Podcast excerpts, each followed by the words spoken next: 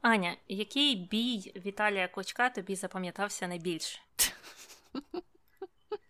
Як сьогодні пам'ятаю, як я встала о 4.23, щоб подивитися бій кличка з.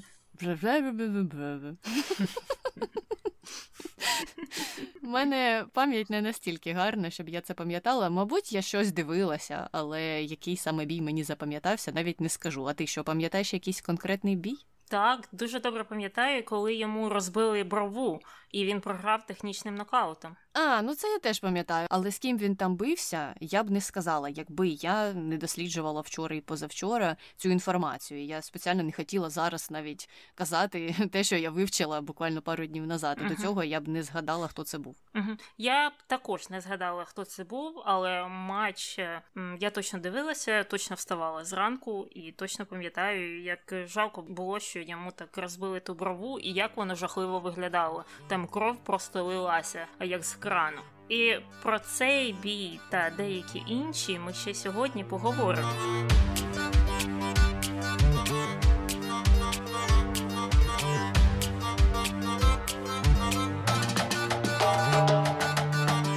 Привіт, це Таня і Аня. В ефірі подкаст «Не без гріха. Дискусії про відомих людей, їх досягнення та сумнівні вчинки.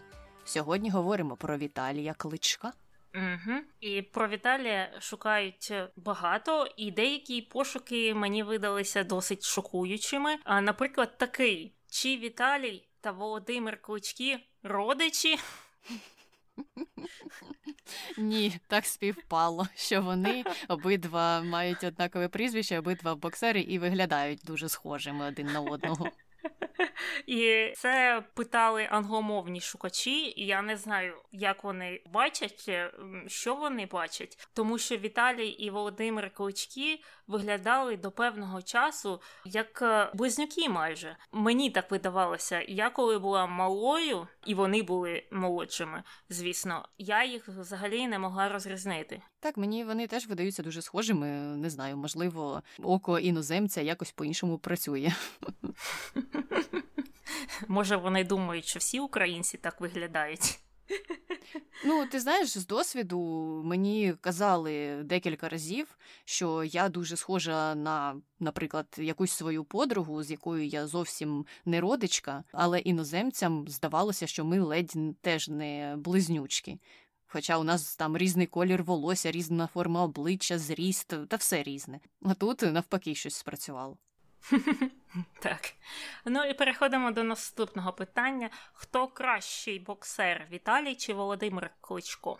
Ну, наскільки я розумію, якби я так вгадувала, то Володимир, тому що в нього і кар'єра була довша, і тих поясів, е, по-моєму, було більше. Це залежить від того, кого питати, бо деякі там професійні журнали, типу е, The Ring е, або деякі інші, казали, що, начебто, Віталій кращий боксер. Інші вказують на те, що ти сказала, що у Володимира була довша кар'єра, і він мав більше поясів, і, начебто, техніка у нього була краще. Але інтернет не має такої чіткої відповіді на це питання. Наступне питання: під яку пісню виходив Віталій Кличко? Під пісню, відеокліп, на яку мені дуже подобається. Наскільки я знаю, це Can't Stop. Угу. Так, Red Hot Chili Peppers Can't Stop. Це, здається, було уже у пізні його е, виступи. А на початку. Мені здається, хтось з них точно виходив під пісню You Simply the Best. Окей. На мій погляд, це якось не дуже пов'язане з боксом чи з взагалі якимось спортом, тому що остання асоціація з цією піснею у мене пов'язана із серіалом Schitt's Creek. Прекрасний серіал, всім раджу, просто шикардос. І там е, вона співалася зовсім за інших обставин, скажімо так. Мені здається, я це не вигадала. Хтось точно виходив, мені здається, не Віталій, а Володимир. Він виходив під the Best, що так на сьогоднішній момент звучить досить дивно. Бо цю пісню я звикла чути десь не знаю на весіллях, е, коли танцюють перший танець, наприклад, mm-hmm. але ніяк не на боксерському ринзі. Або коли її співають якісь трависті діви. Теж варіант. Гаразд, наступне питання: скільки мов знає Віталій Кличко? Чотири. Це українська, російська, німецька та англійська. Так, це те, що сказав мені інтернет. Наскільки я пам'ятаю, його англійська трохи кульгає, але німецька у нього дуже добра. Він так швидко, швидко говорить. Так що ну можна сказати, що він знає чотири. Тобто не обов'язково ж знати на 100%, щоб вважати себе знавцем цієї мови. Угу. І нарешті останнє питання: чому Віталій Кличко так говорить? Це вже запитання від україномовних шукачів, так я розумію. І тут можна повернутися до попереднього питання про знання мов. Е, ну, хоча знову ж таки не будемо критикувати, він намагається говорити. Просто, мабуть, якщо не користуєшся мовою довгий час, то вона в тебе, як ти сказала, кульгає. Але з іншого боку, за той час, коли він вже там знаходився при владі, можна було б її краще вивчити. Ну, коротше кажучи, це для мене загадка, чого він так говорить. В нього явно мисленнєвий процес е, не української мови відбувається. Угу. Але е, мені подобається, що він іронізує над цим. Тобто багато людей сміються з його дивних висловлювань. А він е, минулого року видав книжку з найвідомішими з них, е, і книжка стала досить популярною, і він сам її презентував, там зачитував свої висловлювання, і він цього не стидається і не злиться через те, що хтось там вказує на те, що він ем, не дуже хороший оратор. Ну так, добре, звичайно, що ставиться до цього з іронією. Ну і ми закінчили з нашими пошуками і переходимо до самого Віталіка. Віталік Кличко є боксером, політиком, громадським діячем, меценатом і київським міським головою. Він е, був є чемпіоном світу з боксу у важкій ваговій категорії за версіями WBO, WBC та The Ring. Бачиш, це журнал The Ring, Він от це почав роздавати ці чемпіонські звання. Бо раніше Пам'ятаєш, коли ми досліджували біографію Майка Тайсона, він же починав раніше, він е, старший трохи. На початку його кар'єри не було цього звання від журналу The Ring. Він з'явився трохи пізніше. І я так розумію, він є досить е, таким ну, почесним. Угу, угу. Так, я теж згадала про Майка Тайсона і про те, що у нього цього звання не було. І, до речі, не було у нього також звання вічного чемпіона світу у важкій вазі за версією WBC. Е, це звання якраз і вручили Віталію Кличкові, тому що він, наскільки я розумію, дуже багато разів захищав свій чемпіонський титул, там ледь не 10, і також він ні разу не був нокаутований. Тільки там технічні, як ти вже згадувала, е, були ситуації. Ось він удостоївся такого поясу. А у 2018 році він також першим з громадян України був включений до міжнародної зали боксерської слави. Ну тут е, люблять усі ці зали слав різних спортсменів, і у боксерів вона теж є своя власна, і це велика честь потрапити туди. Угу. Ну а другим громадянином України, який до неї потрапив, був його брат. І він це зробив е, здається цього року чи минулого. Почнемо з маленького Віталія. Народився він у 71-му році в селищі Біловодську, що в Киргизстані, в родині військовослужбовця, який був вихідцем з Київщини. Є інформація, що його прадід та інші родичі по лінії батька постраждали під час репресії проти сільського населення України у 20-х та 30-х роках ХХ століття. І частина родини тоді загинула під час голодомору. А родина по лінії матері була розстріляна під час голокосту у 40-х роках. І також, якщо я не помиляюсь, його батько був ліквідатором аварії на ЧАЕС у 86-му році. І на початку 80-х років е, клички жили у чеському містечку Мімонь. Там проходив службу його батько. А з 85-го року вони нарешті переїхали до України, і саме там кличко навчався у середній київській школі. З дитинства захоплювався різними видами єдиноборства, але надавав перевагу кікбоксингу. І потім вже шість разів ставав чемпіоном світу з цього спорту, двічі серед аматорів і чотири рази серед професіоналів. А після цього пізніше він перейшов у бокс. Що здається, так завжди і стається. Боксери починають з кікбоксингу, а потім переходять у великий бокс. Віталій е, сам згадував свої починання в боксі, і у 86-му році він е, тільки почав цим цікавитися. І я так розумію, що Звичайно ж, у кікбоксингу він був у набагато легшій категорії, ніж коли вже він пізніше там виступав у своїй боксерській кар'єрі, і його друзі не могли повірити в те, що з нього щось там виросте таке відоме. І він казав, що колись ми зібралися з друзями на кухні, дивилися бій Майка Тайсона.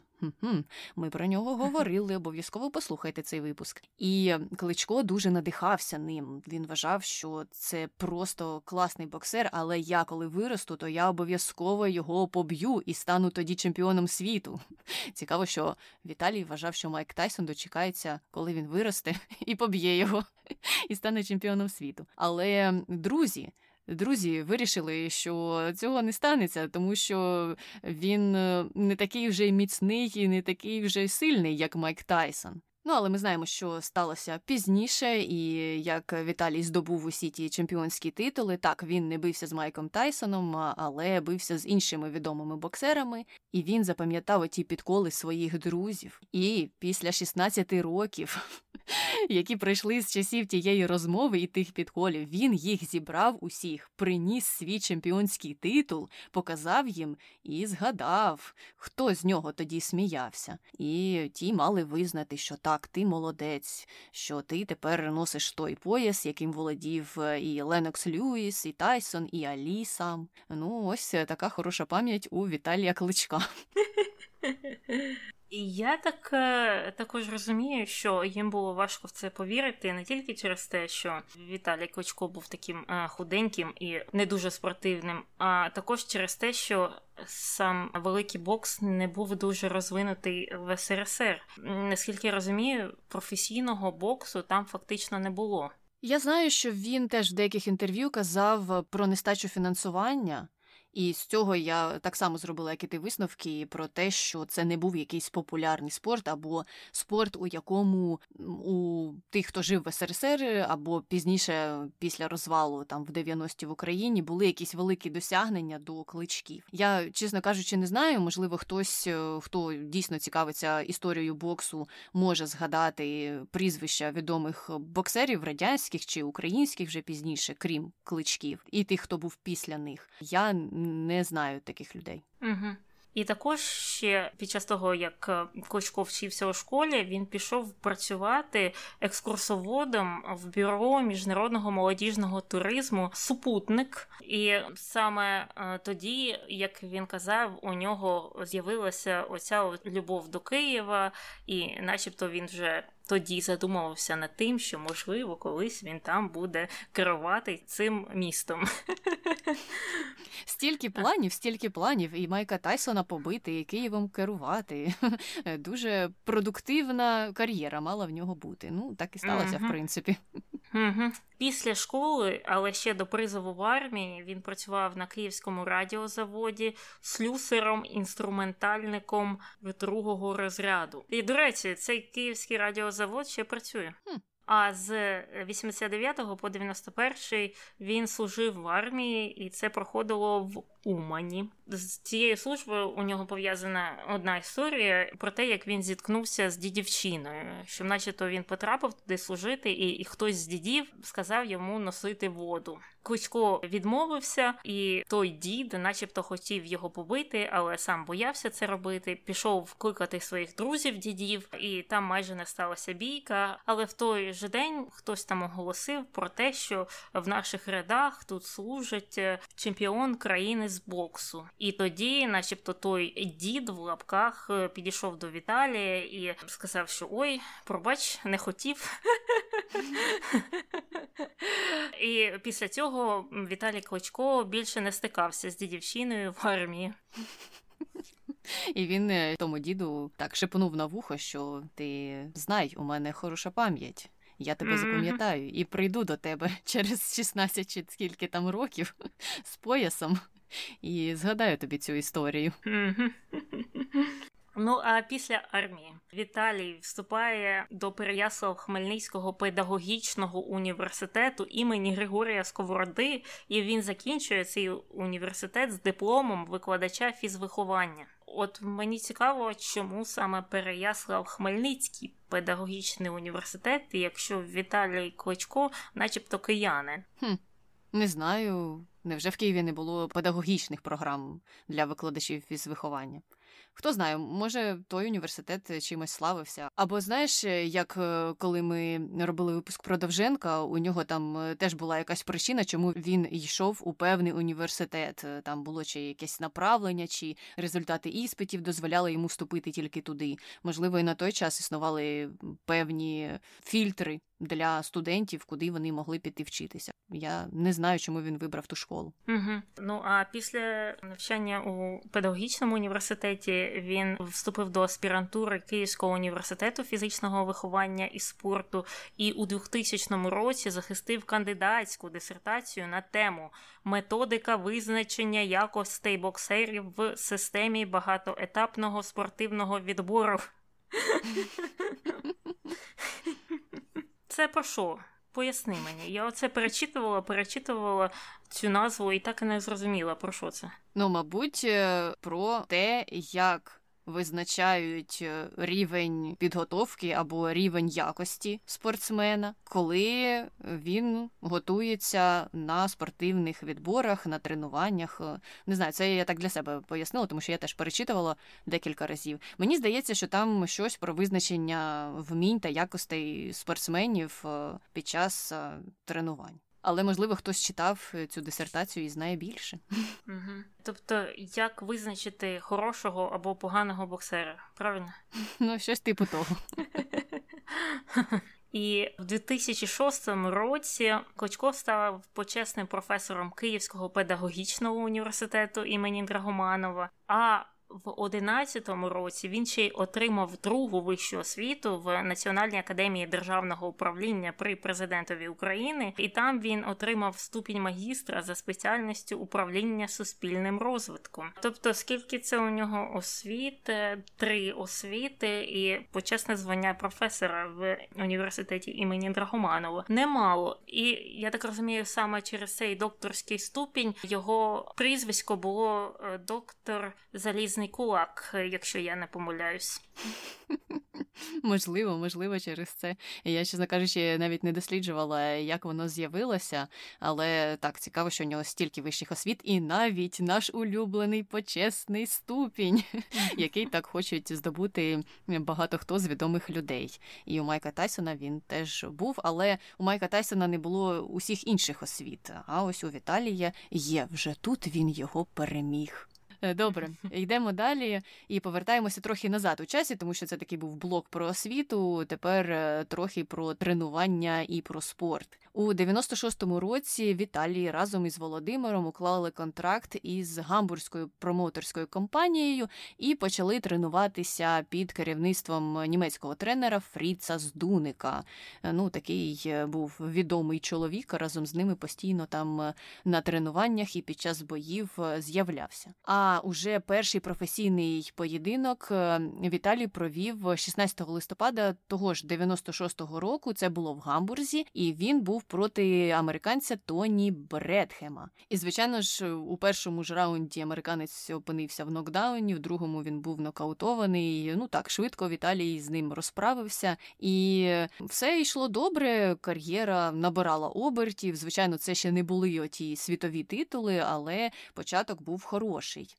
А коли треба було їхати на Олімпіаду в 96-му році, Олімпіада була в Атланті, Віталія туди не допустили, тому що його тест на астероїди був позитивним. І в кінці кінців е, замість нього на Олімпіаді виступав Володимир. Як добре мати брата, який займається тією ж справою, є кому замінити. І Володимир став там олімпійським чемпіоном. Угу. І здається, тільки в меншій вазі він виступав.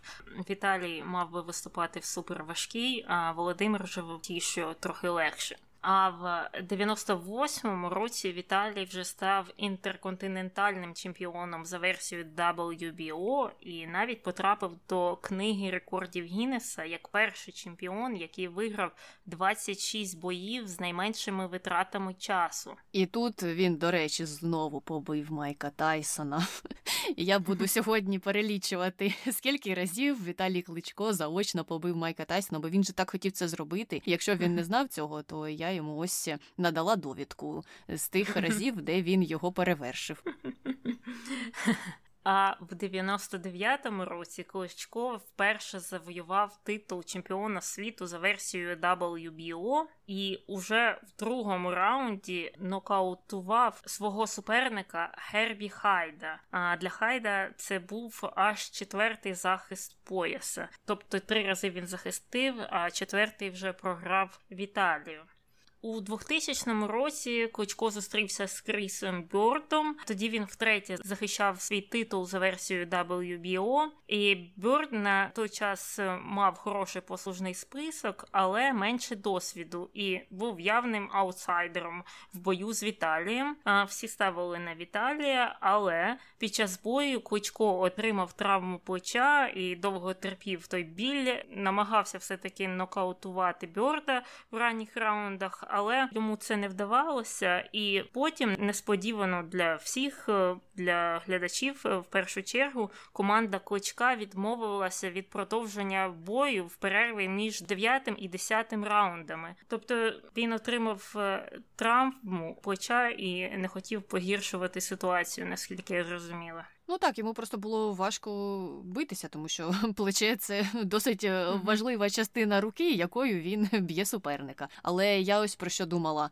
він у 99-му отримав той пояс WBO, і вже в 2000-му це був е, третій захист титулу. Виходить, що буквально там за рік чи менше ніж за рік, скільки ж боїв він провів. І я можу повірити, яке навантаження ці бої несли для усього тіла і рук, плечей в тому числі. Тому для мене це досить логічно, що травма могла дійсно статися, і досить логічно те, що він відмовився виступати. Ну тому що якщо ти погіршиш усе це, то все може закінчитися твоя uh-huh. кар'єра. Так само, як uh-huh. у інших спортсменів, якщо там футболіст е, отримає травму коліна або стегна, то це може бути кінець. І тому я тут все ж таки на боці тих, хто вирішив припинити uh-huh. той бій. І для мене ну не такою страшною страшною видавалася ця поразка, коли я читала про ці події, ну тому що все ж таки здоров'я важливіше. Але виявилося, що ця поразка ледь не знищила репутацію Віталія Кличка, тому що на той момент до тієї поразки він вже мав 27 перемог, він нокаутував там своїх суперників направо і наліво. А тут просто відмовився продовжувати бій, ніхто цього не очікував. І один із коментаторів, тоді його звали Ларі Мерчент, став на навіть е, казати, що у Віталія немає чемпіонського характеру.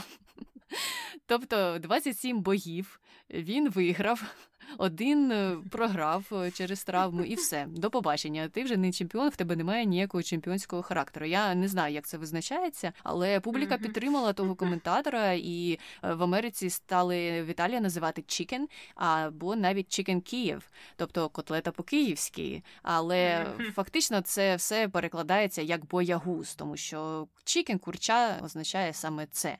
Я можу тільки уявити, наскільки це важко. Знову ж повертаємося до життя спортсменів, до їх тренувань з самого дитинства, і потім просто якась одна подія може нанести такий величезний крах. Угу. Мені з однієї сторони зрозуміло, чому він так е, швидко тоді втратив репутацію.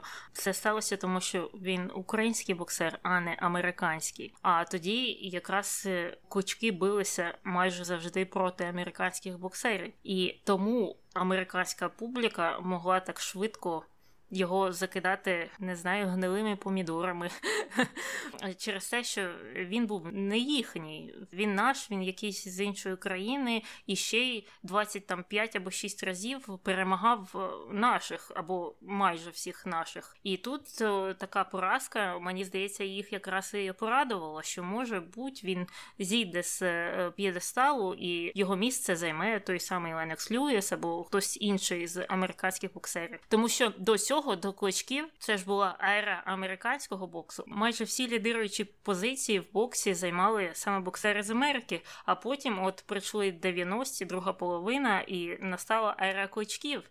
І це американцям не сподобалося. І так не сподобалося, що бокс навіть е, втратив е, популярність у Сполучених Штатах, тому що ну тут люблять дивитися на своїх спортсменів. Чого це вони будуть спостерігати за якимись там українцями чи мексиканцями чи кимось іншим? Люди люблять вболівати за своїх, і звісно, вони були раді, що той сходить, е, як їм здавалося, з п'єдесталу.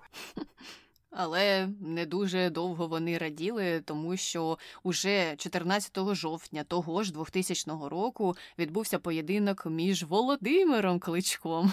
Знову ж таки, добре мати брата, який може за тебе заступитися, і Крісом Бьордом. І цей поєдинок був саме за титул чемпіона за версією WBO. Бій той отримав назву Помста брата. Ну і брат е, помстився, переміг, переміг Володимир у тому бою. Е, тому знову, мабуть, американці плакали, були незадоволені, але вже не могли назвати нікого курчам. І після того, як Віталій полікував свої травми, він став потрохи підніматися в рейтингах. Він вже став готовий проводити бої проти серйозних суперників. І наступний такий бій був за вакантний титул чемпіона Європи EBU, і там він бився проти Тіма Хофмана.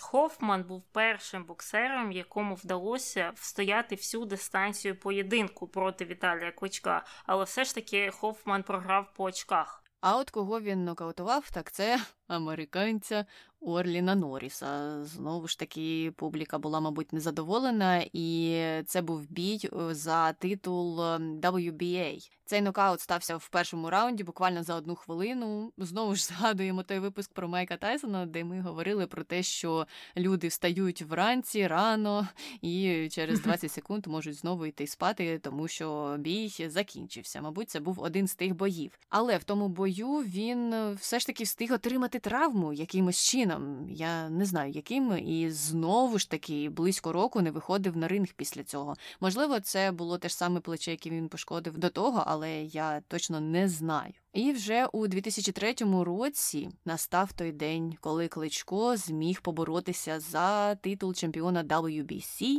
з Леноксом Льюісом. Це був дуже важливий бій для нього, і він е, не мав е, спочатку статися. У Люїса був інший суперник, але той за два тижні до бою отримав травму, і у Віталія таким чином е, з'явився шанс поборотися з Леноксом. Цей бій проходив у Лос-Анджелесі, престижне місце для проведення боксерських боїв, і він закінчився якраз е, печально для Віталія. Це був саме той бій, е, де йому Ленокс Льюіс е, розбив брову. І головний лікар вирішив зупинити той поєдинок у перерві між шостим та сьомим раундами. Хоча перевага на той час була на боці кличка, і хоча казали, що він досить добре тримався проти Ленокса Льюіса на початку бою. Йому, звичайно ж, присудили технічну поразку, і незважаючи на те, що усі чекали продовження поєдинку. У майбутньому це не сталося, тому що Льюіс пізніше завершив свою кар'єру. Але загалом Льюіс позитивно відгукувався про Віталія, і вже пізніше він в якомусь інтерв'ю розповідав про те, що він поважає Віталія за таку довгу кар'єру, що незважаючи на травми, він все ж таки продовжував виходити на ринг, і так він брав перерви, але навіть у тому віці, вже пізніше, після перерв, він міг показувати хороші результати, і Ленокс Льюіс е, вважав його дуже достойним боксером і казав, що так, це добре, що його включили до зали боксерської слави. А щодо Віталія, то після поєдинку з Ленексом він казав, що не зустрічав ніколи такого сильного суперника, і він ніколи так жахливо після бою не виглядав ні з ким, як після отого е, бою з Леноксом Льюісом. І що це був один з найважчих поєдинків в його кар'єрі, і незважаючи на це, він був вдячний Ленексові за те, що він дав шанс Віталію довести свою майстерність е, у поєдинку проти нього. Тому так обмінялися якимись компліментами, такими спортивними, і поважали один одного. А у 2004 році Віталій зустрівся на ринзі з Корі Сандерсом, а Корі Сандерс до цього переміг Володимира. І цей двобій завершився технічним нокаутом Сандерса у восьмому раунді. І так знову ж Віталій тепер помстився за брата. Тоді Володимир мстився за Віталія. А в цьому випадку Віталій за Володимира. І таким чином е, Віталій став чемпіоном світу за версією WBC. А наступного року, у 2004-му, Віталій у Лас-Вегасі бився проти Денні Вільямса, і у нього на боксерських трусах висіла помаранчева стрічка. І Віталій виграв у тому бої на восьмому раунді і присвятив цю перемогу демократії в Україні. І після бою зазначив, що підтримує боротьбу народу за демократію проти маніпуляцій, і що для нього майбутнє його народу дуже важливе, і що він зробить для країни там все, що зможе. І досить цікаво, що це дозволило, що ця боксерська асоціація, чи хто там організовує ці бої, не заборонили політизовувати спортивні е, змагання. Угу, угу. Мені здається, що помаранчева стрічка може б і так проканала, ну тому що не всі організатори могли б так швидко зорієнтуватися і зрозуміти, якщо б ніхто про це не сказав. Але після бою він же ж там із прапором помаранчевим ходив, mm-hmm. наскільки я знаю, і це вже було так е, зрозуміло, до чого йшло. Але публіка підтримувала активно, і там були овації такі схвальні. Тому я думаю, mm-hmm. знаєш, організатори подивилися, ага. Публіці подобається, тому ми нічого казати не будемо. Та ще й проти Віталія не хочеться виступати, тому що ми знаємо, що в нього хороша пам'ять ще прийде через 16 років і щось нам зробить. Ось так вони вирішили закінчити цю історію. Ну а вже наступного року, 2005-го, Віталій оголосив про завершення своєї спортивної кар'єри, але потім через три роки вирішив повернутися на ринг і навіть переміг у бою Самюеля Пітера, також технічним нокаутом. І таким чином пояс за версією WBC знову повернувся до Віталія. І разом з цією перемогою за цей пояс брати кличків встановили світовий рекорд вперше в історії професійного боксу чемпіонами у важкій ваговій категорії за версіями найпрестижніших світових організацій, а це IBF, WBC та WBO, стали одночасно два рідні брати. Це такий специфічний, дуже специфічний рекорд. Так, е, я теж про це подумала, що навряд чи комусь вдасться його побити, ну тому що знову ж таки повинно два брати одночасно боксувати, одночасно стати чемпіонами у всіх цих категоріях. Так, е, цікавий рекорд, і мені здається, що протягом довгого часу він буде актуальним. Але знаєш, що ще цікаво? Я пам'ятаю, що коли був той пік їх кар'єр, усі ж дуже сильно спекулювали про те, чи вийде брат проти брата, чи будуть вони там якось битися один проти одного. І я думала, ну хто буде цим займатися? Невже вони дійсно колись захочуть це робити? Хоча вони ніколи не коментували це, або я просто не бачила на той час інтерв'ю, в яких би вони особисто про це говорили. Але навіть мені було зрозуміло, що ну ні, що ви таке вигадуєте? Це вже якийсь рівень нижче плінтуса. Так, давайте тепер ви ще один проти одного поб'єтеся. Не знаю. Ну, наскільки я чула, вони казали, що вони пообіцяли своїй мамі, що ніколи не будуть битися проти один одного. Отак от. Зрозуміло, спорт спортом, організації усілякі це одне, а от мама, її слово має більше значення. Так. Ну і таким чином до 2012 року Віталій продовжив свою кар'єру, провів ряд успішних боїв, і е, всього загалом за професійну кар'єру їх було 47, і серед них було 45 перемог. І як раніше вказувала Аня, Кличко отримав титул вічного чемпіона світу за версією WBC, що означає, що при бажанні Кличко може відновити свою боксерську кар'єру і отримати можливість битись за пояс чемпіона світу за версією WBC. Тобто йому не треба буде підніматися по цим сходинкам, а він одразу може битися з найсильнішими за цією версією, що досить цікаво. Я навіть не знала, що таке існує. Ну, цей пояс не дається усім підряд, і я, чесно кажучи, не знаю, скільки людей е, мають його. Я знаю, що коли кличку давали, то це був якийсь такий особливий випадок, е, саме тому, що він свою кар'єру завершив е, на такому високому рівні. Але я не думаю, що. Він захоче її поновлювати, особливо у цьому віці, mm-hmm. і там битися вже за якийсь титул чемпіона. Mm-hmm.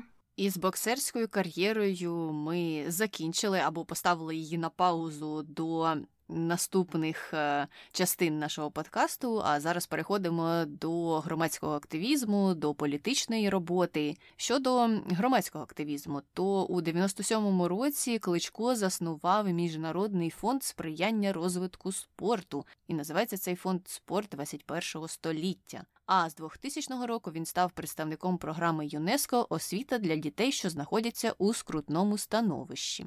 Також е, клички і самі працюють з дітьми у 2003 році. Вони заснували фонд е, братів кличків, е, і той фонд фінансує освітні, культурні проекти, програми обміну. І ці проекти дають дітям можливість поїхати в інші країни, потоваришувати з такими школярами там. Я дивилася, у них є багато таких програм обміну культурним досвідом, що цікаво, як на мене. І крім того, з 2005 року Кличко є членом Національного олімпійського комітету України. Ну і нарешті ми переходимо до політичної кар'єри Віталія Кличка. Вже після першого завершення спортивної кар'єри Кличко розпочав свою політичну у 2006 році. Він балотувався до Верховної Ради та Київради як очільник блоку пора реформи і порядок. Я добре пам'ятаю рух пора. А також змагався за посаду мера Києва.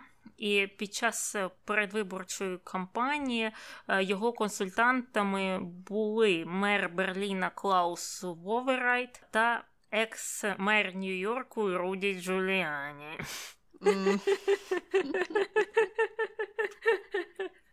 До речі, Нью-Йоркці кажуть, що, начебто, Руді Джуліані був не жахливим мером. Але зараз, якщо послухати або просто подивитися на нього, диву даєшся, яким чином.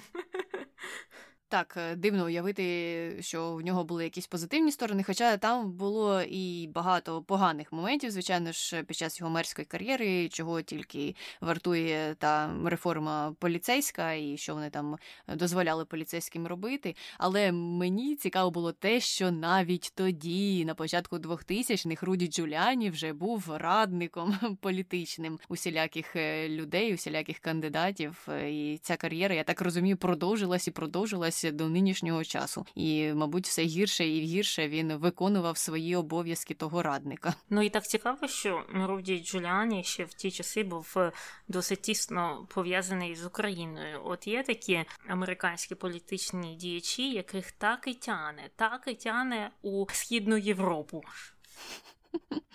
Так, це правда, теж е, досить цікавий факт е, з його життя, і про нього ми ще згадаємо. Ну і на тих виборах е, дуже продуктивні такі вибори були і туди, і сюди. Це теж мене зацікавило, що одна людина може балотуватися ну майже всюди.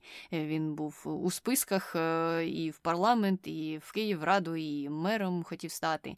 Але мером він так і не став, і в кінці кінців зміг пройти тільки у Київраду. І в тій Київраді він працював працював, працював, поки вже щось терпець йому не увірвався, у 2009 році сталася перша бійка за участі кличка і членів його блоку. І приводом для цієї бійки було рішення більшості, яка на той час була промерською, голосувати за те, щоб е, була надана можливість відводити земельні ділянки людям без проведення аукціонів.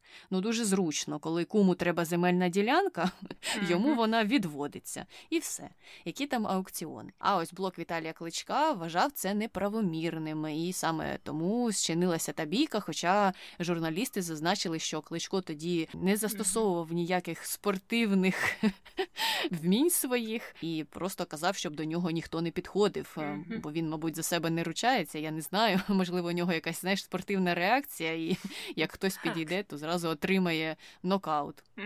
Я бачила це відео, пам'ятаю, що з тих часів він просто піднімав руки як вверх і е, казав: Тримайте дистанцію, тримайте дистанцію. Тому що, знаєш, якщо він замахнеться і когось ударить, він же може їх вбити. Ті ж люди, якісь там депутати, вони ж не підготовлені зовсім. Якщо б'єш боксера, так боксери знають, як треба там захищатися. У них голова підготовлена і вже стільки били. А звичайна людина, якщо професійний боксер вдарить, то все. Ну так, так. Е, я розумію, чому він не хотів е, стривати в ту бійку. Ну і вже у квітні 2010 року Кличко очолює партію Удар, Український демократичний альянс за реформи.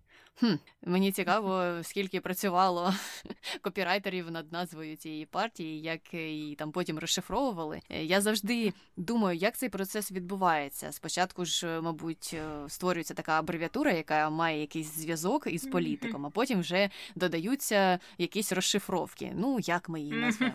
Та зараз якийсь там набір демократичний, альянс, реформи, все туди напхаємо, щоб класно звучало, але головне, щоб все це перетворилося у слово удар удар, пов'язане е, з Віталієм. Ну і у виборах 2012 е, року партія посідає вже третє місце. Швидко, швидко рейтинг ріс. Це були вибори парламентські, і здобувається партія майже 14% голосів. Я подивилася на програму партії. Програма досить розмита, як і у всіх партій в Україні. Нічого чіткого, знаєш, немає там скільки чого, де будемо брати, які місця робочі з'являтимуться в якій ніші і за допомогою яких програм. Ні, ні, ні. Програма партії це п'ять основних пунктів, чи скількись там їх було, я вже не пам'ятаю. Знищення корупції, встановлення контролю громадян над державою, розбудова країни рівних можливостей, надання влади місцевим громадам. І досягнення європейських стандартів життя. Ну, як це можна розшифрувати? От конкретно, що значить європейські стандарти життя? Чого це тільки зараз е, контроль громадян над державою повинен становитися? А до цього що було? Якось е, все дуже дуже розмито. Ну, звичайні такі популістські слогани. Мені здається, всі до них вже звикли. Але от мені що цікаво, як людям не цікаво, чи вони просто не знають, е, як запитати чи дізнатися про більш конкретні заходи, які пропонує та або інша партія. Тому що так, коли ти чуєш е, про початок політичної кампанії в Україні і починаєш цікавитися, що там хто пропонує, то такі ж самі позиції повторюються і повторюються протягом усіх виборів. А якісь більш конкретні речі, ну ти просто про них не чуєш. І я не знаю, чи це люди люблять популістику, чи людям все одно, тому що вони в принципі не вірять жодному політику і не вірять в їх чесність. Е, просто цікаво, як це працює. А мені завжди було цікаво, що в Україні не можна знайти різницю між лівими і правими, бо у тих і інших однакова програма. Ну, е, точно, і та і інша сторона кричать, що вони е, підвищать там пенсії, якісь стипендії, доб'ються безкоштовної медицини, все, все, все. І з однієї сторони дуже ліва програма, а з іншої сторони, та ж партія говорить, що вона, начебто, там е, право радикальна якась. Ну, таке щось зовсім зовсім намішане і незрозуміле. Знову ж таки, повертаємося до тієї нашої розмови про політичний спектр і про те, який він різний у різних країнах. Mm-hmm. Так, я погоджуюся, що коли ти все ж таки читаєш про. Класичний, скажімо так, розклад, то українська система в це не вписується, і важко зрозуміти, чому ця партія радикальна, і що в ній такого радикального? Як на мене, більшість партій так можна було назвати однією назвою, і особливо там би нічим вони не відрізнялися, тому що їх програми звучать ось так. У них немає ніяких конкретних таких заходів. І Дуже жаль, що це ніяк не присікається. Але добре, йдемо далі. До 2013 року ми дісталися, і саме тоді Кличко починає брати участь у мітингах проти Януковича і навіть зустрічався з держсекретарем США і пропонував вже тоді ввести санкції проти української влади. Ну а влада тоді була саме в руках Януковича. Ми пам'ятаємо, до чого це пізніше призвело. І того ж року. Все настільки загострилося, Кличко був в серйозній опозиції і заявив, що буде йти в президенти України на виборах, які мали б відбутися 2015 року. А того ж дня Верховна Рада швиденько, швиденько змінила його плани і прийняла поправки до податкового кодексу про те, що якщо особа має право проживання постійного на території іншої держави, має вважатися такою, яка не проживає в Україні. Тобто, це я так розумію не громадянин України, чи вона просто не проживає в Україні. Ну, дуже дивне формулювання, тому що це ж не те, що в нього забрали громадянство. Я не думаю, що це так працювало. Але, врешті-решт, закон був підтриманий більшістю, і кличко. Виходить, не міг балотуватися в президенти, тому що вважалося, що він не проживає на території України, бо у нього на той час е, було право проживання на території Німеччини.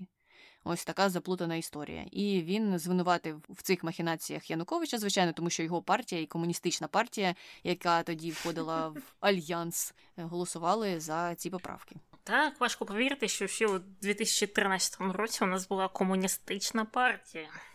А до речі, куди ділася Наталія Вітренко? Згадала баба, як дівкою була. Е, не знаю, куди вона ділася. На Ютубі, мабуть, десь сидить, щось кричить. Я впевнена, якщо пошукати, можна знайти її канал. Може, вже і на Тіктоці. Хто знає, це тільки ми з тобою такі динозаври, які не можуть туди дійти. А Наталя Вітенко там, мабуть, вже відео знімає.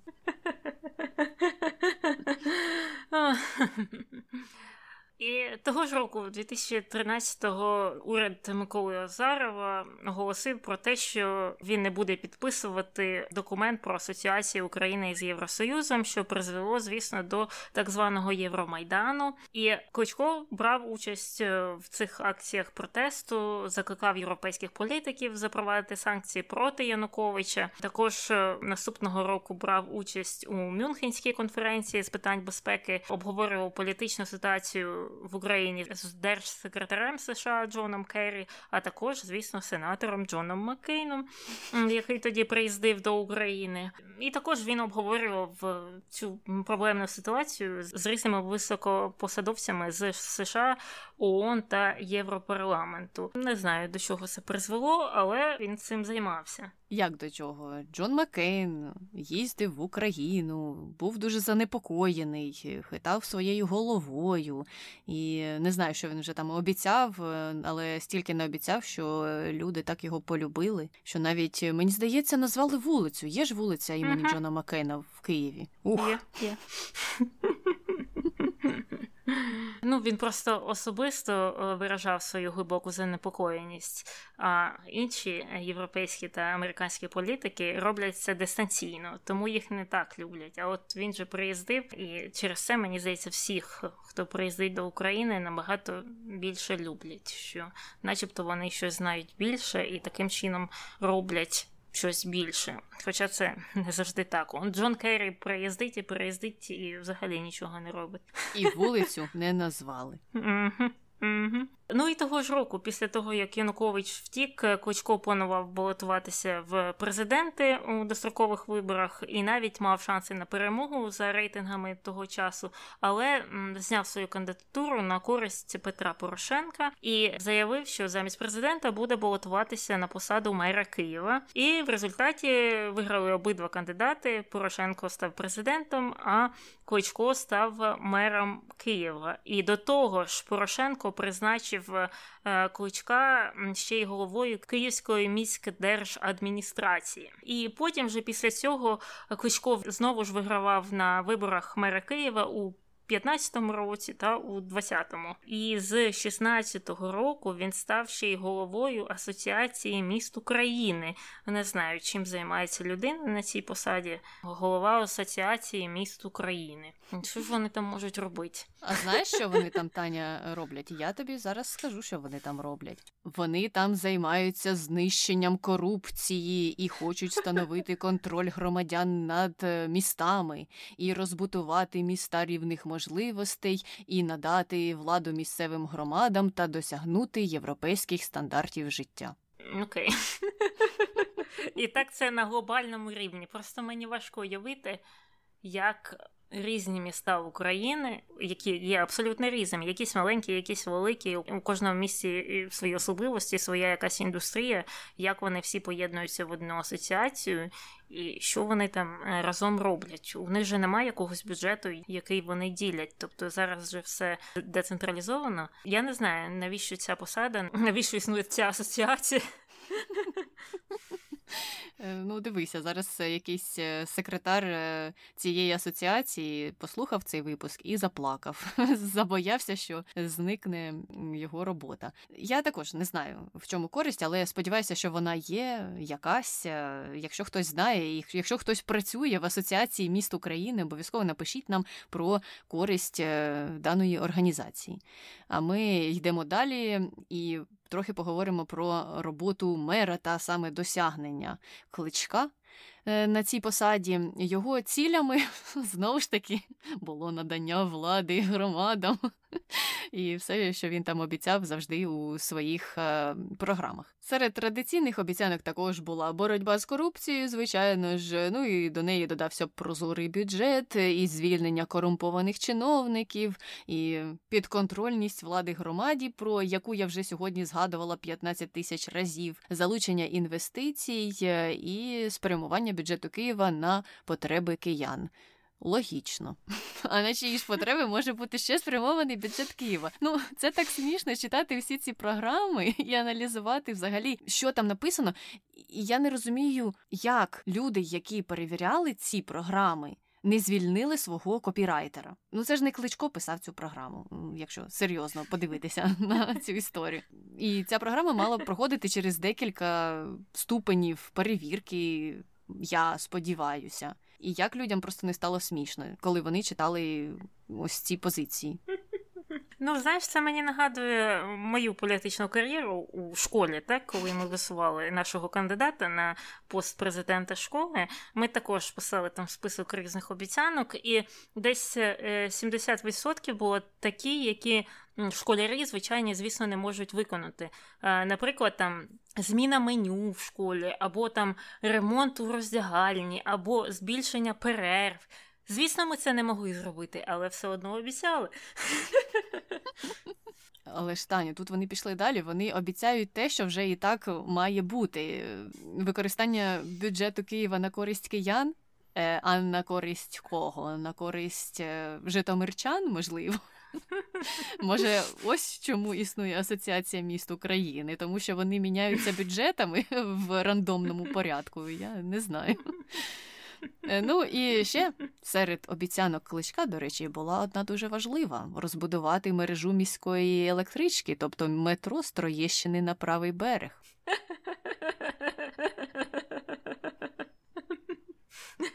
І тут у жителів Троєщини з очей полилися сльози.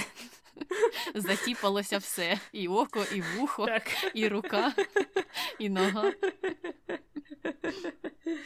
Мені здається, що метро на Троєщину обіцяють ще з тих часів, коли я ходила в дитсадок, що було досить давно. Так, точно Омельченко ще обіцяв. Угу.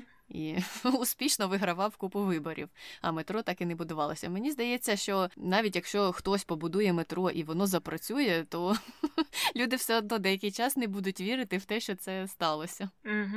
А як ти думаєш, чому саме туди не проводять е, метро? Тому що деякі гілки вони ж подовжуються. От навіть е, з тих пір, коли я останній раз була у Києві, там добудували декілька станцій, тобто щось то розбудовується, але не в напрямку Троєщини. Для мене це загадка. Я, чесно кажучи, не знаю, тому що це так нелогічно. Я пам'ятаю, що коли я навчалася в університеті, то я, яка не жила в Києві, а біля Києва, могла до університету дістатися набагато швидше на години швидше, ніж студенти, які жили у гуртожитку на Троєщині. І все, що їм треба було зробити, це фактично переїхати через міст, а потім там вже можна було якось е, до метро дістатися і без заторів проїхати. Але ті затори, які були саме під час переїзду з одного берега на інший, просто ускладнювали цей маршрут настільки, що ти міг півдня там просидіти, і вже не було сенсу йти на пари, бо вони закінчилися давно, і всі роз'їхалися додому. Угу. Ні, ні, на Трагіщину їхати це жах. Я коли їздила з інструктором, коли отримала водійські права, мій інструктор жив на Троєщині, але викладав там в районі академістечка, куди я і ходила в цю школу для водіїв. І він мені казав, що давай проїдемося разом з академістечка до Троєщини. Ти мене відвезеш. Додому, а сама назад поїдеш на маршрутці. Він мені давав гроші на маршрутку. Не на одну, на три.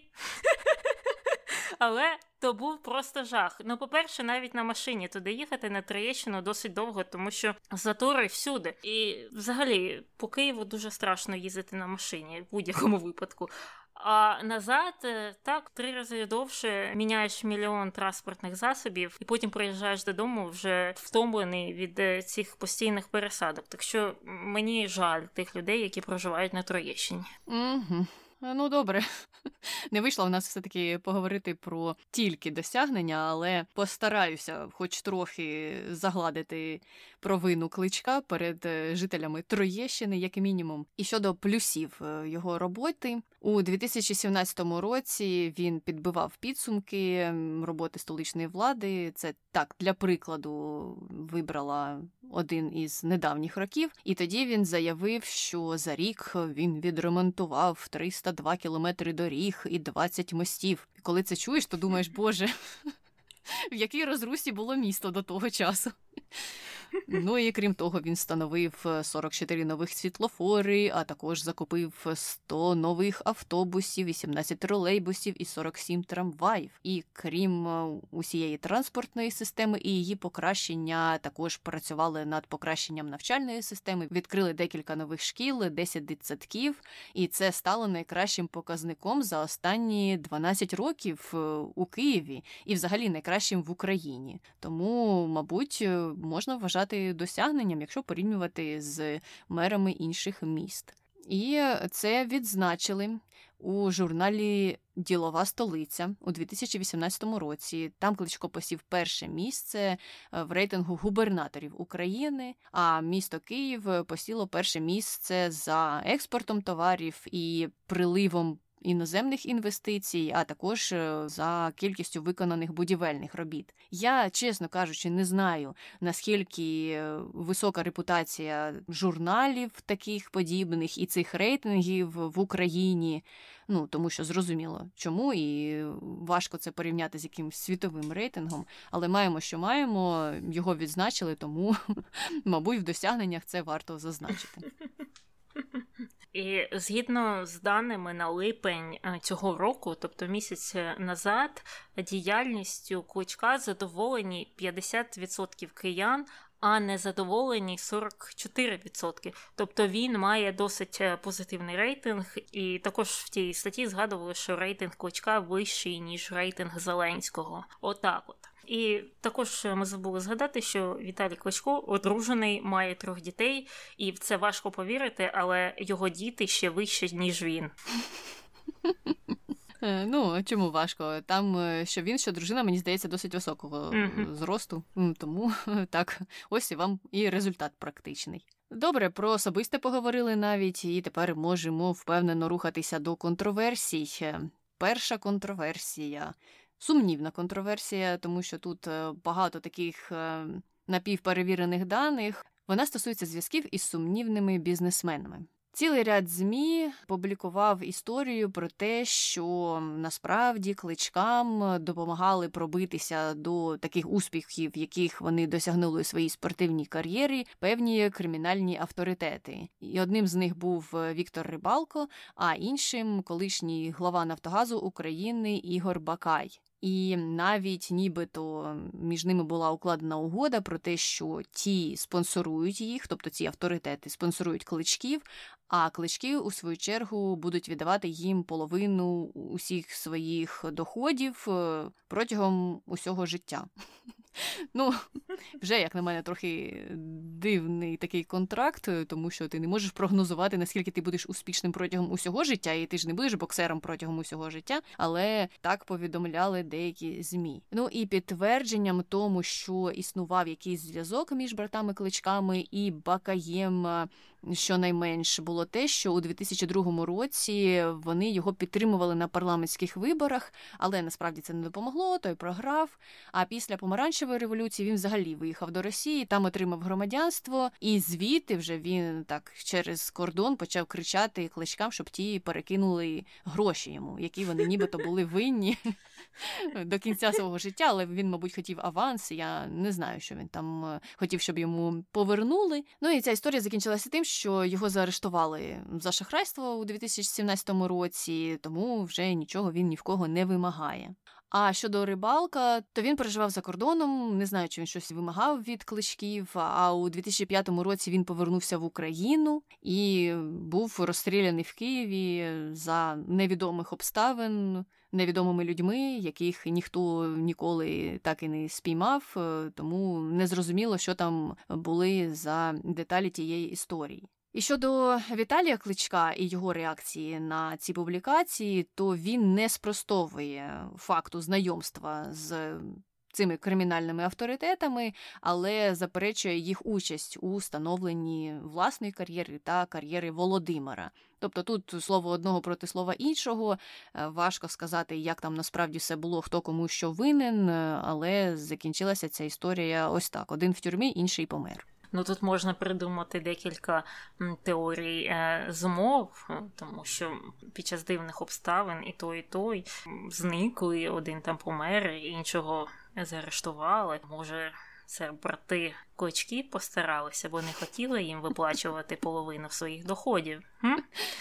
Е, ну, Таня, ти насправді не оригінальна е, в цьому плані, тому що і так є конспірологічні теорії щодо того, що це все вони, тому тепер їх е, ніхто не тіпає там десь е, за рукав і не просить віддати половину грошей. Але знову ж таки інформація не підтверджена, тому ми її і не використовуємо як якийсь факт в цій історії.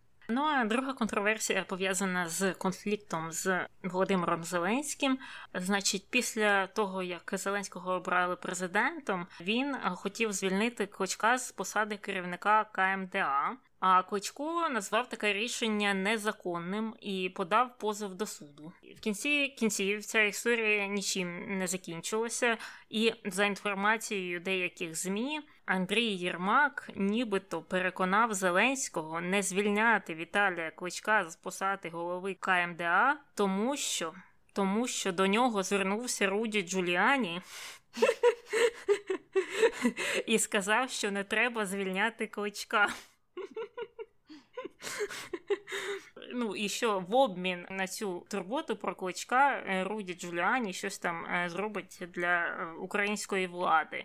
Не знаю. Це звучить досить дивно. Ти віриш в це? Ну, ти знаєш, в це я вірю, мабуть, трохи більше, ніж в першу історію. Я вірю в те, що Руді Джуляні міг замовити слівце за кличка, тому що їх пов'язує робота якась спільна і він був його радником. І Руді Джуліані просто завжди встрягає в подібні історії.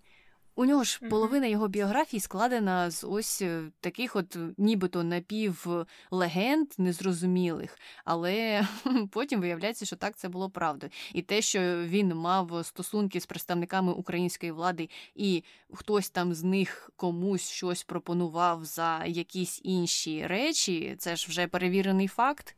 І тому мене це не дивує. Тобто мене не дивує те, що ця зустріч могла відбутися, і мене не дивує те, що під час цієї зустрічі могли бути виснуті певні умови для, наприклад, у цьому випадку хто там був Єрмак. Ну, можливо, можливо, так і є. І тоді переходимо до нашої е, третьої контроверсії. Вона пов'язана з корупційними історіями. Перша пов'язана з тим, що він е, не зазначив у своїй податковій декларації нерухомість у США та в Німеччині, і це є порушенням антикорупційного законодавства. І наші закони вимагають вписувати будь-яку нерухомість, яку ти маєш е, будь-де, якщо ти займаєш якісь владні позиції, чого Віталій Кличко не зробив. Також Віталія Кличка звинувачують у нелегальних тендерах, неправомірних тендерах, що фірми наближені до нардепа Микитася перемогли на тендері з реконструкції Шулявського мосту, і що це було е, несправедливо і також неправомірно визначено. Цей Шулявський міст реконструюють вже років 15, мені здається. Там вже було, що він згорів. Не він згорів, а ринок е, секонд-хенд був під Шулявським мостом. Його спалили, і, начебто, це порушило якусь там структуру е, цього Шулявського мосту. Але це ж було, я не знаю скільки, 10 років тому, і ще його реконструюють. Я знаю, що та тяганина відбувалася протягом довгого часу. Не знаю на якому етапі зараз ця реконструкція перебуває. Надіюся, що вона успішно закінчилася. Але насправді те, як е, хто вигравав тендер, е, є сумнівним питанням. І щодо того, як проводилася процедура тендеру, є теж багато запитань у громадськості, і вважається, що там була фіктивна конкуренція, і ось ці фірми або структури нардепа, який має зв'язки з кличком, перемогли. Тобто, нібито він підіграв просто своєму дружбанові, а той, до речі, потім вирішив, е, чому б не надати послуги таксі чартерного Віталієві, тому що саме його чартером Віталій Кличко літав, е, коли він був десь там на відпочинку, і це теж вважається порушенням антикорупційного законодавства, тому що там є конфлікт інтересів. Е, зрозуміло, що раз фірми цього нардепа беруть участь у якихось тендерах, а потім нардеп нібито надає послуги Віталію з транспортування його у гарних умовах умовах кудись, то виникають питання. І мені здається, вони досить логічні. А на це Віталій Кличко казав: ну, ми з ним зустрілися випадково. Він сказав, що він летить до Києва своїм літаком, то чого мені відмовлятися? Ну так, звичайно, ага. чого тобі відмовлятися? Це такий повітряний убер. Наступна контроверсія пов'язана з тим, що один з членів команди Кличка Володимир Бондаренко не мав вищої освіти і підробив свої документи, і потім це виявили. І після цього він все одно продовжив працювати в команді Віталія Кличка, і він е, навіть займає якусь там позицію при владі. І ситуація мені здалася дуже дивною. По перше, цей Володимир Бондаренко він на два роки старший за нас. І якщо так е, подивитися зі сторони статистики, то дуже рідко, коли люди віком до 40 років в Україні не мають вищої освіти. От майже 90% е, людей віком до 40 років е, мають якийсь диплом бакалавра, наприклад. Він не має, що ну трохи так статистично неймовірно мені видалося. І друга річ, яка мене здивувала, це те, що є вимога. Якщо ти хочеш там працювати в Київраді, то ти маєш мати вищу освіту. що не всюди так є. Якщо подивитися на американські там правила, то тут нема такої вимоги навіть до президента, ні до кого нема такої вимоги. І тут є багато мерів або депутатів місцевих рад, які не мають, мабуть, і шкільної освіти. Це також мені видалося дивним. І третє, це те, що до того, як цей Володимир Бондаренко став працювати разом з Кочком, він був прибиральником у київській школі. Ось. А ви кажете американська мрія, американська мрія. Будь ласка, є київська мрія. Мені б навіть не здалося настільки дивним, якби ну. уявимо, уявимо, що сталася насправді така історія про е, якогось вундеркінда Володимира, який е, якимось неймовірним чином е, потрапив на очі Кличкові, той оцінив його вміння і вирішив взяти до себе в команду і знехтувати вимогами щодо вищої освіти. Мені здається, що якби насправді ця історія сталася і вона була б фактично правдивою, то громадськість могла б зрозуміти. Ну я б зрозуміла, якби дійсно, дійсно людина була просто безцінним кадром. То я би подумала, та яка різниця? Є в нього вища освіта чи немає? Він робить класні речі на здоров'я, хай буде. Але тут така історія просто навпаки. Якийсь незрозумілий прибиральник е, підробив диплом і сидить там е, десь при мері. Що що тут залишається казати? Звичайно ж, е, це все дуже дивно, і мені просто цікаво, як пояснюють те, що він там залишився, і чи є в нього насправді ті якісь надзвичайні здібності. Можливо, ми про них просто не знаємо. Не знаю, не знаю. І також з кличком пов'язана е, чергова історія з неправомірним тендером. Під час своєї передвиборчої кампанії він сказав, що якщо його оберуть мером, то він закупить от такі от там польські трамваї. І після того, як його обрали мером, він оголосив тендер на ті трамваї, і, звісно ж, виграли ті польські трамваї. Хоча ем, заяви на тендер подали і багато українських підприємств, які е, пропонували дешевші варіанти і такого ж рівня якості, але їх не обрали. Обрали ті польські і закупили у них. І потім знайшли матеріали про те, що ще до тендеру були підписані якісь угоди на купівлю тих е, польських трамваїв. Тобто, знову якісь е, проблеми з тендерами. А колись голосував е, проти того, щоб землі або земельні ділянки віддавалися без проведення аукціонів. Ну а тепер прийшов угу. до того, що трамваї закуповуються теж до того, як строк оголошення тендеру ще не пройшов. І, взагалі, у нього ж багато таких історій про неправомірне або несправедливе використання коштів, про надмірне використання коштів е, на закупівлю різноманітних е, товарів або на будівництво, наприклад.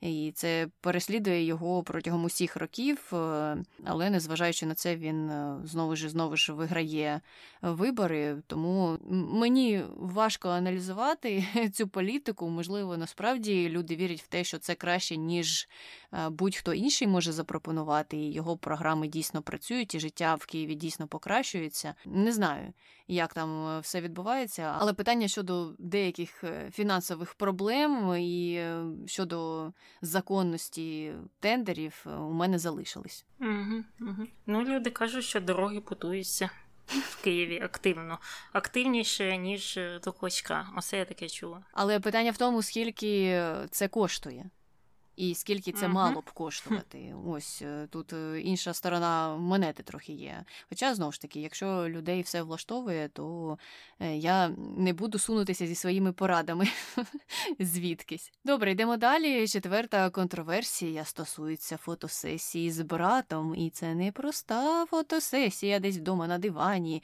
а фотосесія в журналі Макс. Хм, Цікаво, це той журнал Макс, де були фотосесії Меланії Трамп. Вона просто теж була в журналі Макс, але у французькому. Я можу просто уявити собі, що цих журналів Макс всюди, в кожній країні є багато. Ну, така назва просто популярна. Так от, е, брати клички у 2003 році е, організували фотосесію в стилі ню. Для цього журналу Макс, і люди на це дивно відреагували, їм це не сподобалося деяким людям. І це згадувалося в Італії у період його політичної кампанії. Ну, не знаю, що людей так здивувало і чому це згадували, і що хотіли, щоб сталося. Що він би сказав: Я відміняю свою політичну кампанію через фотосесію. Мене вона не здивувала, я не бачу в цьому нічого такого особливого. Так і вони навіть не повністю там голі. Ну вони просто там по пояс голі і все. Ну так що. А от якби повністю були, то що б ти сказала? Та нічого б не сказала. Просто, ну. Люди так реагують, наче вони ніколи не бачили голих торсів або чоловіків з голими торсами. Не знаю. Мене більше жахають ті діди, які одягають маленькі плавки на е, пляжі і засовують їх собі в сідниці. Оце лякає. А тут е, два якихось молодих хлопці стоять по пояс голі. Ну нічого страшного. Таня, то ти ейджистка. Дідові, значить, не можна, а молодому хлопцеві можна. Ну, чесно кажучи, я б також, мабуть, не хотіла бачити, як якийсь молодий хлопець засовує собі маленькі плавки у сідниці. Ну, купи вже собі стринги і носи їх. А навіщо ти купуєш ці більші плавки і потім якось щось намагаєшся там з ними зробити? Купи вже стринги і носи. Ну я не знаю.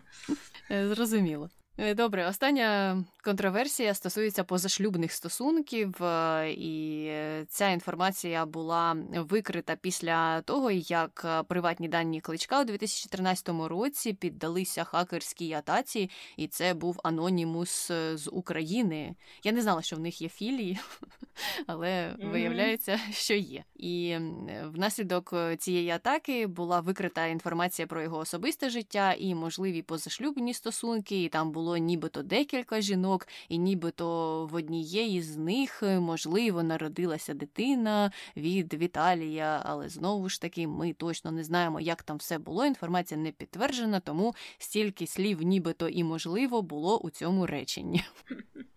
Ну і все, ми нарешті закінчили з контроверсіями. Можемо переходити до конспірології. Перша пов'язана з тим, що, начебто, Віталій Кличко симулював, щоб не битися з е, Хасимом Рахманом. Значить, у 2005 році він мав е, з ним битися, але цей бій скасовували чотири рази, і кожен раз через травму кличка. І після четвертої травми тоді кличко оголосив, що він виходить з боксу о той перший раз. І критики кажуть, що, начебто, усі ті травми були насправді вигаданими, і операції пов'язані з тими травмами не були необхідними.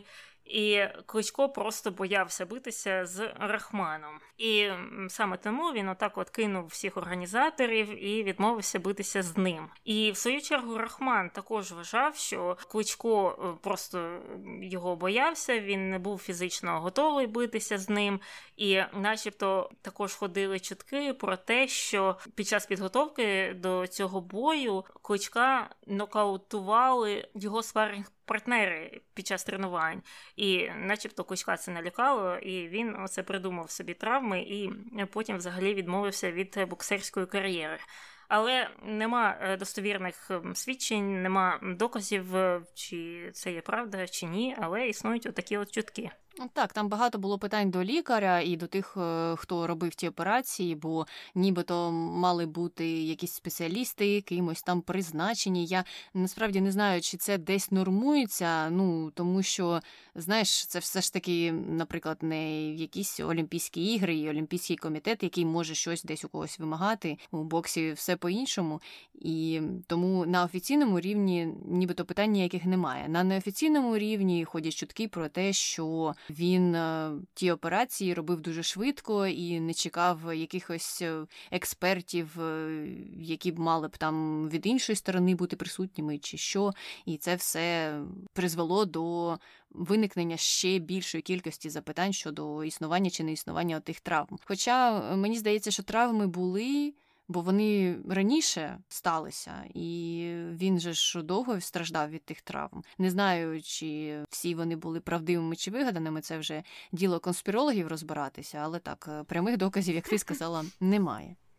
Друга конспірологічна теорія пов'язана з допінгом. Е, існує такий сайт, який називається Boxing Talk, е, і його творець е, Грегорі Леон казав, що він е, вважає, що постійні травми Віталія Кличка пов'язані з тим, що він в минулому використовував стероїди.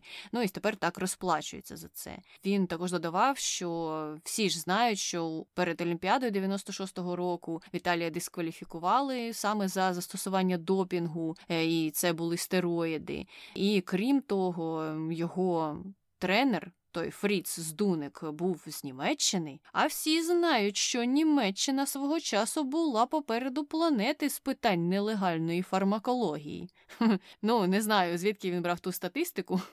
Знову ж таки, немає достовірних е, доказів щодо того, що там е, приймав чи не приймав Віталій Кличко, якими препаратами він користувався, і це просто такі спекуляції Грегорі Леона. Так, і нарешті ми закінчили цю частину про Віталія Кличка і можемо переходити до коментарів про Пабло Пікассо. Коментар перший була нещодавно на виставці гравюр Пікассо. Ось де політ для фантазії людей в стилі, що хотів сказати художник. Звичайно, він велика фігура в мистецтві, але в його випадку маркетинг зіграв значну роль. Ну так, я просто не знаюся на мистецтві, щоб е, так вільно його дискутувати. Я багато чого не розумію в мистецтві і саме в творах е, Пікассо, але я завжди думаю, можливо, це якраз через те, що і я мало на цьому знаюся, а не через те, що Пікассо був таким собі художником. Я теж не претендую на звання критика. Щодо історії з успішним маркетингом, мені здається, ну тут можна провести паралелі з будь-якою вірусною річчю. Знаєш, от ми там в минулому випуску трохи казали про біткоін, і якщо з цим паралелі проводити, тому що це зараз трендова тема, то коли хтось із відомих людей про це говорить, е, ти бачиш, що там ціна йде вверх. Так само і з картинами Пікассо, мабуть, свого часу, коли сім'я Стайнів про це говорила, а вони ж були колекціонерами зі стажем, то інші підхоплювали цю інформацію, і ціна картин могла йти вгору. Мені так здається, і далі далі вже пішло-поїхало. А з іншого боку, так, навіть не знаючи. Цінності того мистецтва і цінності тієї картини Жінка з квіткою, наприклад, можна допустити, що його картини могли високо оцінюватись тільки через кількість змін, кількість отих етапів. Він міг покрити багато, багато, багато людей і їх інтересів. Якщо тобі не подобається жінка з квіткою, будь ласка, іди і купуй е, отой портрет е, мадам Блох, е, чи як там він називався, у більш класичному стилі. А якщо це не подобається, то дивися, іди на герніку. Все зовсім різне і не схоже одне на одного. Тобі б, наприклад, підійшли купальниці, як ти казала. Тому кожен може вибрати своє і в цьому його універсальність. Ну і в кінці кінців є жінки з цицьками. Це найкраща картина. Вона мені здається сподобається більшості. А я пройшлася так його творчістю трохи детальніше після випуску нашого, і в нього багато картин, де жінки зображені з однією частиною грудей е, відкритою, саме так, половиною. Mm-hmm. Не знаю, що це за тренд тоді був. Може, тоді така мода була, але цікавинка для мене така видалася у його творчості. Коментар другий. Якби він так поводився з жінками сьогодні, його б давно посадили. Можливо, а потім би е, випустили через якусь там технічну помилку. Угу. Всі знаємо історію Біла Косбі. Е, теж, мабуть, mm-hmm. про нього колись запишемо випуск. Так, може б посадили, а може б і не посадили, може, просто б е, сказали ай-яй-яй, і все. Сидів би він там у своїй галереї чи майстерні і далі б малював картини. Важко сказати, хоча так, я погоджуюся, що загалом реакція, мабуть, була б більш гострою, ніж на ті часи. Ну і щодо реакції нашої і наших слухачів, можемо переходити до хрінометру і ставити Пабло Пікасо якісь бали. Мені здається, Пікассо був досить жахливим. Його ставлення до жінок було сумнівне, і навіть не те, що він змінював їх там кожні три роки, а може і менше. А те, як він до кожної з них ставився, те, що він там закривав їх у хаті, не випускав нікуди, потім там відмовлявся пікуватися про дітей. Ну такі історії, які фарбують його не дуже гарними фарбами. Я не знаю. Я хотіла якусь тут метафору художню придумати спробувати, і вийшло щось таке. І тому мені здається, він заслуговує на 7,5-8 балів. Е, ставлення жахливе. Про мистецтво нічого не можу сказати. Я просто не розуміюся. Деякі картини мені сподобалися, про інші я би так не сказала. Плюс там, звісно, ще ті комуністичні дивні погляди були. Він чогось вирішив малювати Сталіна, коли це вже було не модним. Ну, дивно, дивно. Я поставила теж 7-7,5 саме за ставлення до жінок і за те психологічне і фізичне насилля, яке він застосовував е, стосовно них. Мені це дуже не сподобалося, і я погоджуюся з тобою, що не так е, відвертає та кількість муз, хай би їх було хоч 100, але якби стосунки з кожною з них були нормальними і повними поваги, то це б взагалі мене б ніяк не торкнуло. Ну, з критичного такого боку, мені було б все одно на це, якби у нього там було 20, 30, 50 жінок. А тут е, просто така неповага і відверте знущання теж мене відвернули від е, Пабло Пікассо. А от наших слухачів е, це не відвернуло, або його творчість перевершила такі негативні сторони Пабло Пікассо. І вони йому поставили в кінці кінців три хріни всього-навсього. Мені здається, що це навіть менше, ніж Андрієві Макаревичу. За борщ готові люди на все. От за права жінок не дуже. А на запитання щодо того, чи виправдана вартість картин Пікассо, 63% відповіли, що так, а 37% сказали, що ні. Мені знову ж важко відповісти, але все ж таки я думаю, що жодна картина не коштує 180 мільйонів доларів. Я теж би сказала, що ні. В той же час я розумію, що за умовами капіталістичного світу насправді так. Тобто особисто ні, але взагалі-то так, тому що якщо ці картини купують за такі гроші, і якщо потім їх готові купувати за більшу кількість грошей через пару років, то ти не можеш сперечатися з цим фактом. Так, вони угу. того варті, якщо хтось е, може за це дати ту суму грошей. І щодо найбільш е, дивних картин Пабло Пікассо були названі такі: записуйте і йдіть тепер дивіться, що ви там бачите на тих картинах. Отже, голова жінки, герніка, акробат, купальниця, що відкриває кабінку, і гітара і скрипка. А що там за купальниця, що відкриває кабінку? Це все ті ж жінки, тільки на іншому малюнку? Ні, це вже трохи інший період. Я дивилася, і мені здалося, що там все більше схоже на якогось жирафа, що відкриває кабінку, або на конячку, що відкриває кабінку. Але ви подивіться і напишіть нам, як вам здається, хто там такий і чи купальниця це насправді. І, до речі, писати нам про це можна на нашу пошту подкаст NBG gmail.com.